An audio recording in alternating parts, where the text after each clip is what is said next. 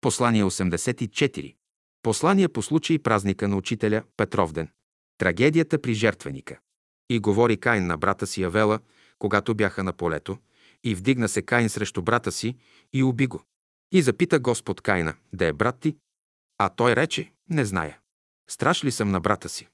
И рече Бог, какво си сторил? Гласът на братовата ти кръв вика към мене от земята. Сега проклет да си от земята, която отвори устата си да приеме кръвта от твоята ръка. Когато работиш, земята няма да ти дава вече силата си, скитник и беженец ще бъдеш по земята. И рече Каин Господу, престъплението ми е по-голямо, отколкото да бъде простено. Ето, гониш ме днес от лицето на земята и от лицето ти ще се скрия, ще бъда скиталец и беженец, и който ме намери, ще ме убие. И Господ рече, онзи, който убие Каина, на него ще стане седмократно отмъщение. И тури Бог белега на Каина, за да не го убие, който го намери. Битие, глави четвърта. От тогава трагедията при жертвеника се повтаря непрестанно. Войни, войни, войни, убийства на хора и животни. До кога? Докато дойде времето братята да се познаят и прегърнат. Тогава ще настъпи една нова епоха. Това време вече е наближило. Божественото.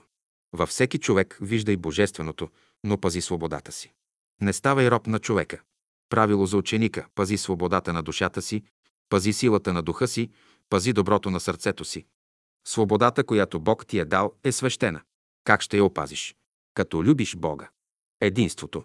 Единството, за да се постигне, трябва учене и работа. За да се разбере единството като чувство, мисъл и идея, изисква се вътрешна работа, виждане. Възможно ли е да се обединят народите с закони, наредби, правила? За единството, за сближаването на човеците работят вярата и изкуството, науката, ако щете спортът и техниката. Много допринася за това и любовта към природата. Единството на живота днес е понятно и разбираемо, близко до съзнанието на човека. Всемирът е изпълнен с живот. Това е един живот. Всемирът е изпълнен с музика. Тя прави човека добър. Всемирът е изпълнен със Словото. То е хлябът. Казано е в молитвата – храни душите ни с небесния си хляб. Идеята за Бога ще обедини човечеството. Каин и Авел ще се прегърнат. Дойдем ли до любовта към Бога, единството е постигнато. Ние работим за братството между човеците, за обединение на народите. Учителят даде знанието за това. Възлюбленият. Този, когато обичаш, с него ти споделяш всичко най-хубаво, което имаш. Това е служение в храма на любовта, свещено действие. Тогава от храма се възнася хваление към Бога и ти си радостен и щастлив и всичко ти върви добре. Не пренебрегвай личния живот, той е тъй важен, както и големият живот. Обичай непостижимото. То е непостижимо, но ти го обичай.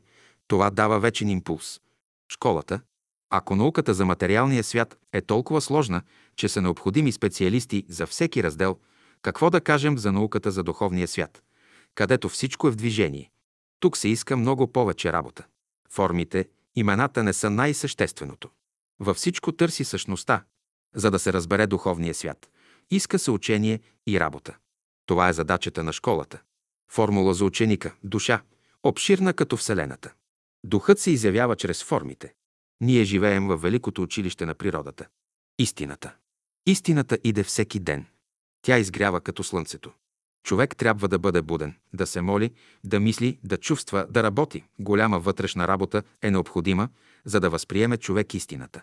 Тя е храна за душата. Казано е, храни душите ни с небесния си хляб. Господарят. Някои ме питат, кой е господар на земята. Казвам, бялото братство. То е всемирно. То владее всички небесни тела. То не е човешка организация. Свободен и радостен. Преди години при мен дойде общественик. Той имаше власт, сила и авторитет. Беше материалист, атеист и социалист.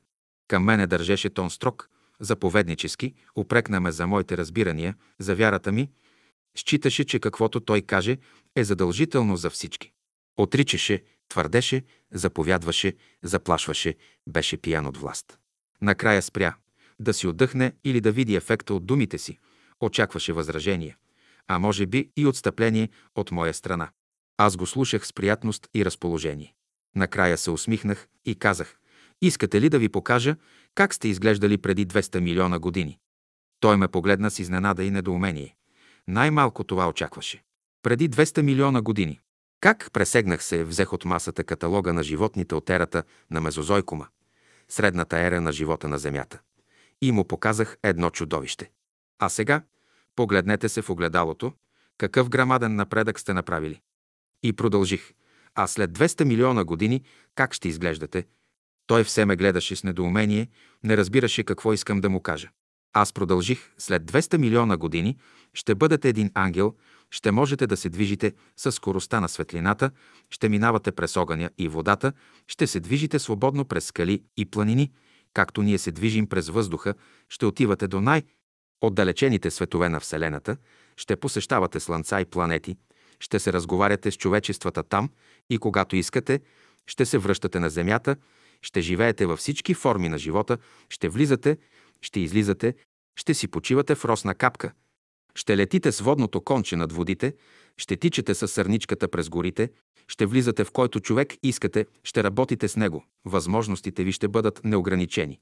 Големият живот ще бъде ваш живот. Той ме гледаше с недоумение, помисли, че съм побъркан. Такива като вас трябва да ги изтребим. Казвам му, о, можете. Но това, което седи пред вас, е само моята дреха.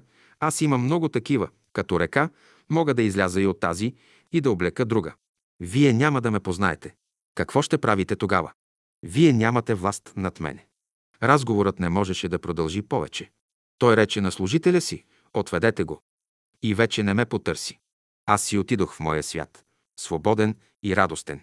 Днес в човечеството се пробужда нова духовна природа. Поколения са работили за това, дошло е времето. Може да се каже, че първите пролетни цветенца цъфтят.